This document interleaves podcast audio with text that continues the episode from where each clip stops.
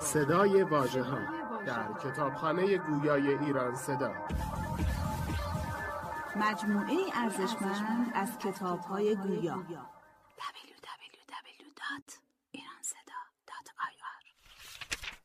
فصل یازدهم.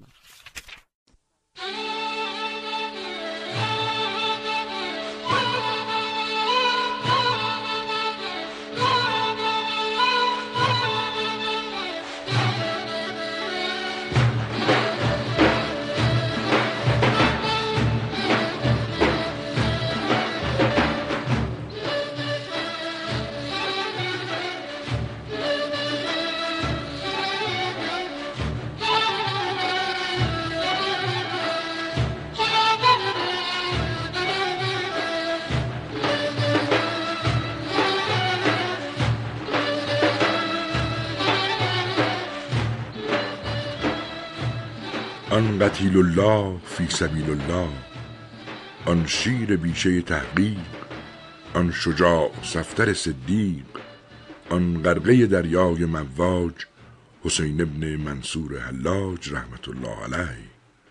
کار او کاری عجب بود و واقعات غرایب که خاص او را بود که هم در غایت سوز و اشتیاق بود و هم در شدت لهیب فراق مست و بیقرار و شوریده روزگار بود و عاشق صادق و پاکباز و جد و جهدی عظیم داشت و ریاضتی و کرامتی عجیب.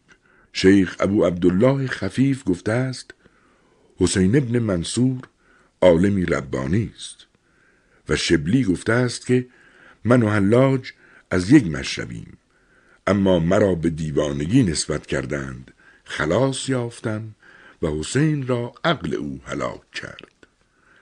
اگر او متعون بودی این دو بزرگ در حق او این نگفتندی و ما را دو گواه تمام است. و پیوسته در ریاضت و عبادت بود و در بیان معرفت و توحید و در زی اهل صلاح و شرع و سنت بود که این سخن از وی پیدا شد. اما بعضی مشایخ او را محجور کردند. از جهت مذهب و دین و از آن بود که ناخشنودی مشایخ از سرمستی او این بار آورد. چنان که اول به تستر آمد به خدمت سهل ابن عبدالله و دو سال در خدمت او بود. پس عزم بغداد کرد و اول سفر او در هجده سالگی بود. پس به بسره شد و با امر ابن عثمان مکی افتاد و هجده ماه با او صحبت داشت و ابو یعقوب دختر بدو داد. پس امر ابن عثمان از او برنجید و از آنجا به بغداد آمد پیش جنید و جنید او را سکوت و خلوت فرمود و چندگاه در صحبت او صبر کرد و قصد حجاز کرد و یک سال آنجا مجاور بود. باز به بغداد آمد. با جمعی سالکان به پیش جنید شد و از وی مسائل پرسید. جنید جواب نداد و گفت زود باشد که سر چوب پاره سرخ کنی. حسین گفت آن روز که من سر چوب پاره سرخ کنم تو جامعه اهل صورت پوشی. چنان که نقل است که آن روز که ائمه فتوا دادند که او را بباید کشت جنید فتوا نمی نوشت. خلیفه فرموده بود که خط جنید باید. چنان که دستار و درائه در پوشید و به مدرسه رفت و جواب فتوا نوشت که نحنو نحکم به ظاهر. یعنی بر ظاهر حال کشتنی است و فتوا بر ظاهر است. اما باطن را خدای داند.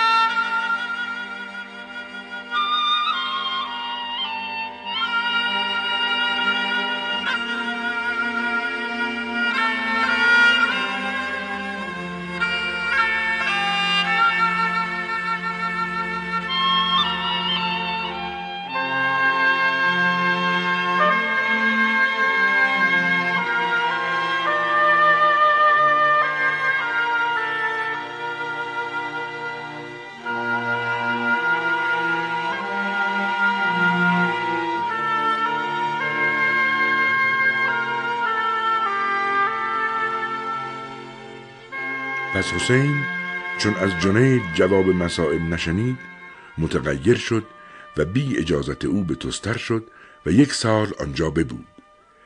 قبولی عظیم او را پیدا گشت و او سخن اهل زمانه را هیچ وزن ننهادی تا او را حسد کردند و امر ابن عثمان مکی در باب او نامه ها نوشت به خوزستان و احوال او در چشم آن قوم قبیح گردانید.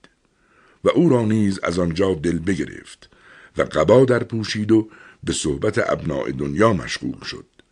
اما او را از آن تفاوت نبود و پنج سال ناپدید گشت و در این مدت بعضی در خراسان و ماورا النهر می بود و بعضی به سیستان. باز به اهواز آمد و اهل اهواز را سخن گفت و نزدیک خاص عام قبول یافت و از اسرار با خلق سخن می گفت تا او را حلاج الاسرار گفتند. پس مرقع در پوشید و از محرم کرد و در این سفر بسیار خرق پوش با او بودند. چون به مکه رسید به سهرش منصوب کردند.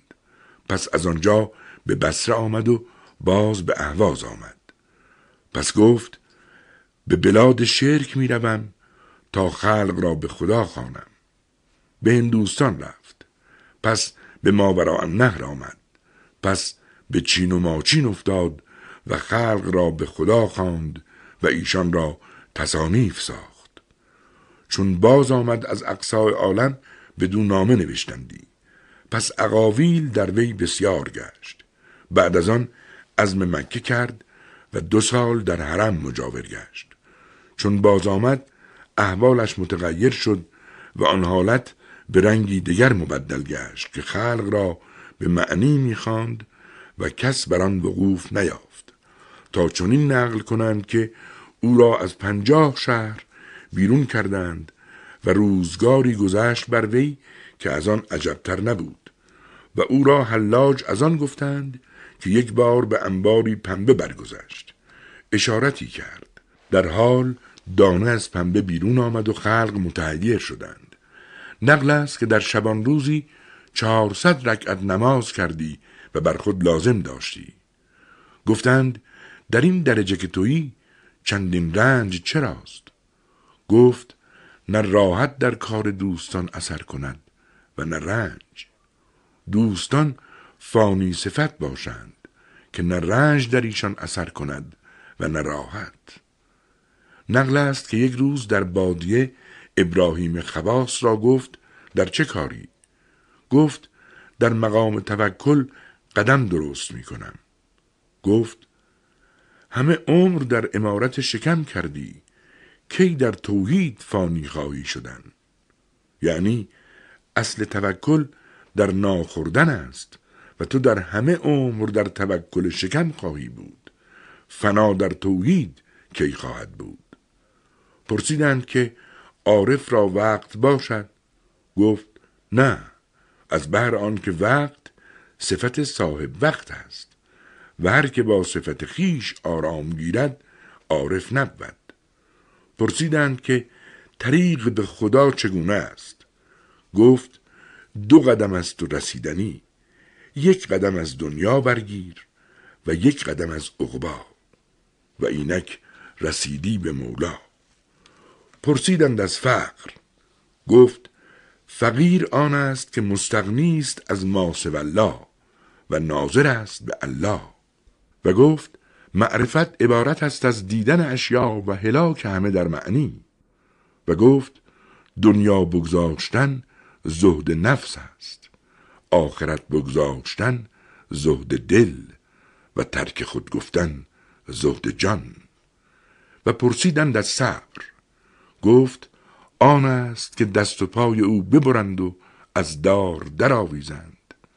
و عجبان که این همه با او کردند.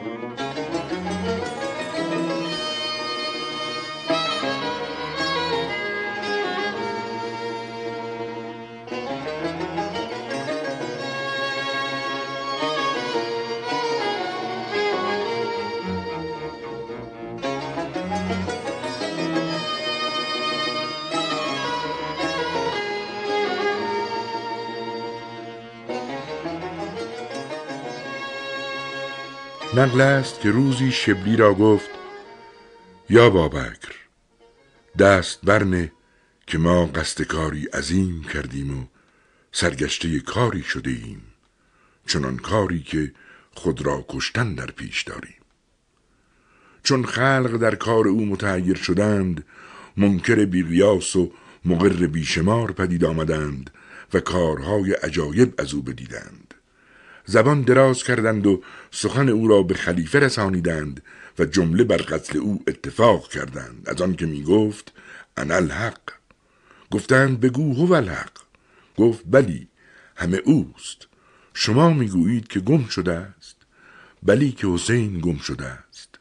بهر محیط گم نشود و کم نگردد. جنید را گفتند این سخن که حسین منصور می‌گوید تعویلی دارد.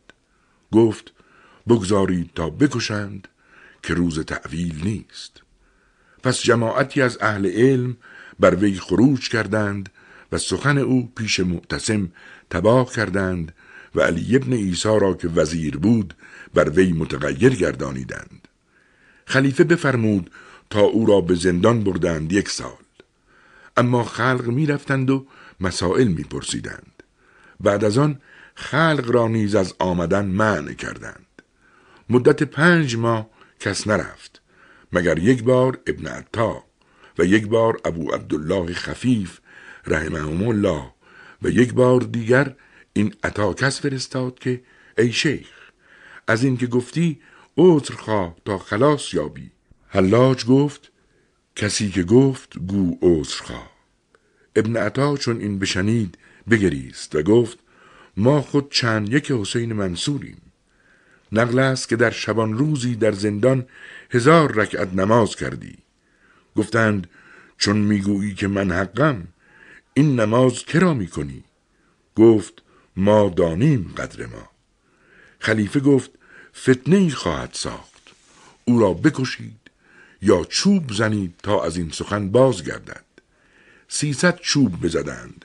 هر چند می‌زدند آوازی فسیح می آمد که لا تخف یبن منصور. شیخ صفار گوید که اعتقاد من در چوب زننده بیش از اعتقاد من در حق حسین منصور بود. از آن که تا آن مرد چه قوت داشت چه در شریعت که چنان آواز سریع میشنید و دست او نمی لرزید و همچنان می‌زد پس دیگر بار حسین را ببردند تا بکشند. صد هزار آدمی گرد آمدند و او چشم گرد همه بر میگردانید و می‌گفت حق حق حق انا الحق نقل است که درویشی در آن میان از او پرسید عشق چیست؟ گفت امروز بینی و فردا و پس فردا. آن روز بکشتندش دیگر روز بسوختندش و سیم روزش به باد بردادند. یعنی عشق این است. خادم در آن حال از وی وصیتی خواست. گفت نفس را به چیزی که کردنی بود مشغول دار و اگر نه او تو را به چیزی مشغول گرداند که ناکردنی بود. پسرش گفت مرا وصیتی کن. گفت چون جهانیان در اعمال کوشند تو در چیزی کوش که ذره ای از آن به از هزار اعمال انس بود و آن نیست الا علم حقیقت.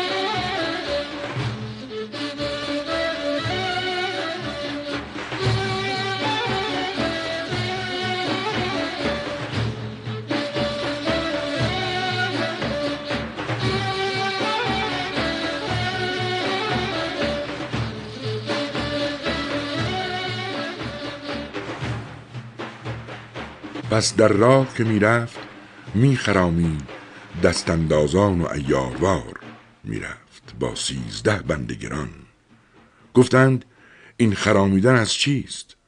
گفت زیرا که به نهرگاه می‌روم. چون به زیر تاقش بردند به باب و تاق پای بر نردبان نهاد. گفتند حال چیست؟ گفت معراج مردان سر دار است. دست برآورد و روی در قبله مناجات کرد و خواست آنچه خواست. پس بر سر دار شد. جماعت مریدان گفتند چه گویی در ما که مریدیم و آنکه منکرانند و تو را سنگ خواهند زد؟ گفت ایشان را دو ثواب است و شما را یکی. از آنکه شما را به من حسن زنی بیش نیست و ایشان از قوت توحید به صلابت شریعت می جنبند و توحید در شهر اصل بود و حسن زن فر. پس شبلی در مقابله او ایستاد و آواز داد که چیست تصوف یا حلاج؟ گفت کمترین این است که می‌بینی. گفت بلندتر کدام است؟ گفت تو را بدان راه نیست.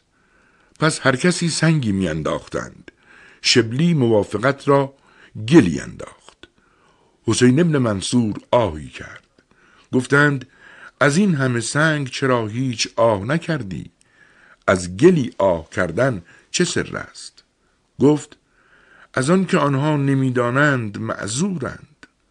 از او سختم می آید که می‌داند که نمی باید انداخت. پس دستش جدا کردند. خنده ای بزد. گفتند خنده چیست؟ گفت دست از آدمی بسته جدا کردن آسان است. مرد آن است که دست صفات که کلاه همت از تارک عرش در می کشد قطع کند. پس پاهایش ببریدند. تبسمی کرد و گفت بدین پای سفر خاک می کردم. قدمی دیگر دارم که همکنون سفر هر دو عالم کند اگر توانید آن قدم ببرید. پس دو دست بریده خونالود بر روی در مالید و روی ساعد را خونالود کرد. گفتند چرا کردی؟ گفت خون بسیار از من رفت. دانم که رویم زرد شده باشد. شما پندارید که زردی روی من از ترس است. خون در روی مالیدم تا در چشم شما سرخ روی باشم که گلگونه مردان خون ایشان است. گفتند اگر روی را به خون سرخ کردی ساعد را باری چرا آلودی؟ گفت وضو می سازم. گفتند چه وضو؟ گفت در عشق دو رکت است که وضو در آن درست نیاید الا به خون. پس چشمهایش برکندند. قیامتی از خلق برخاست و بعضی میگریستند و بعضی سنگ میانداختند پس خواستند تا زبانش ببرند. گفت چندانی صبر کن که سخنی بگویم. روی سوی آسمان کرد و گفت الهی بر این رنج که از بحر تو میدارند محرومشان مگردان و از این دولتشان بی نصیب مکن. الحمدلله که دست و پای من بریدند در راه تو و اگر سر از تن باز کنند در مشاهده جلال تو بر سر دار می کنند پس گوش و بینی بریدند و سنگ روانه کردند. عجوزه پاره در دست می آمد چون حسین را دید گفت محکم زنید این حلاجک رعنا را تا او را با سخن اسرار چکار و آخرین سخن حسین این بود پس این آیت برخواند. یستعجل به الذین لا یؤمنون بها. و این آخرین کلام او بود. پس زبانش ببریدند و نماز شام بود که سرش ببریدند. در میان سر بریدن تبسمی کرد و جان بداد. مردمان خروش کردند و حسین گوی قضا به پایان میدان رضا برد و از یک یک اندام او آواز می آمد که انا الحق روز دیگر گفتند این فتنه بیش از آن خواهد بود که در حال حیات. پس او را بسوختند. پس روز سیوم خاکستر حسین را به آب دادند. پس آن خاکستر را جمع کردند و دفن کردند. و کس را از اهل طریقت این فتوح نبود که او را. نقل است که شبلی گفت آن شب به سر تربت او شدم و تا بامداد نماز کردم. سرگاه مناجات کردم که الهی این بنده تو بود مؤمن و عارف و موحد این بلا با او چرا کردی؟ خواب بر من غلبه کرد قیامت را به خواب دیدم و خطاب از حق شنیدم که این از آن باوی کردن که سر ما با غیر ما در میان نهاد. نقل است که شبلی گفت او را به خواب دیدم گفتم خدا تعالی با این قوم چه کرد؟ گفت هر دو جمع را بیامرزید. آن را که بر من شفقت کرد مرا بدانست و از بهر حق شفقت کرد. و آن که اداوت کرد مرا ندانست و از بهر حق اداوت کرد. بر هر دو قوم رحمت کرد که هر دو قوم معذور بودند. نقل است که چون او را بردار کردند ابلیس آمد و او را گفت یکی انا تو گفتی و یکی من. چون است که از آن تو رحمت بار آورد و از آن من لعنت. حسین گفت از آن که تو انا به در خود بردی و من از خود دور کردم. مرا رحمت آمد و تو را لعنت تا بدانی که منی کردن نیکو نیست و منی از خود دور کردن به غایت نیکوست.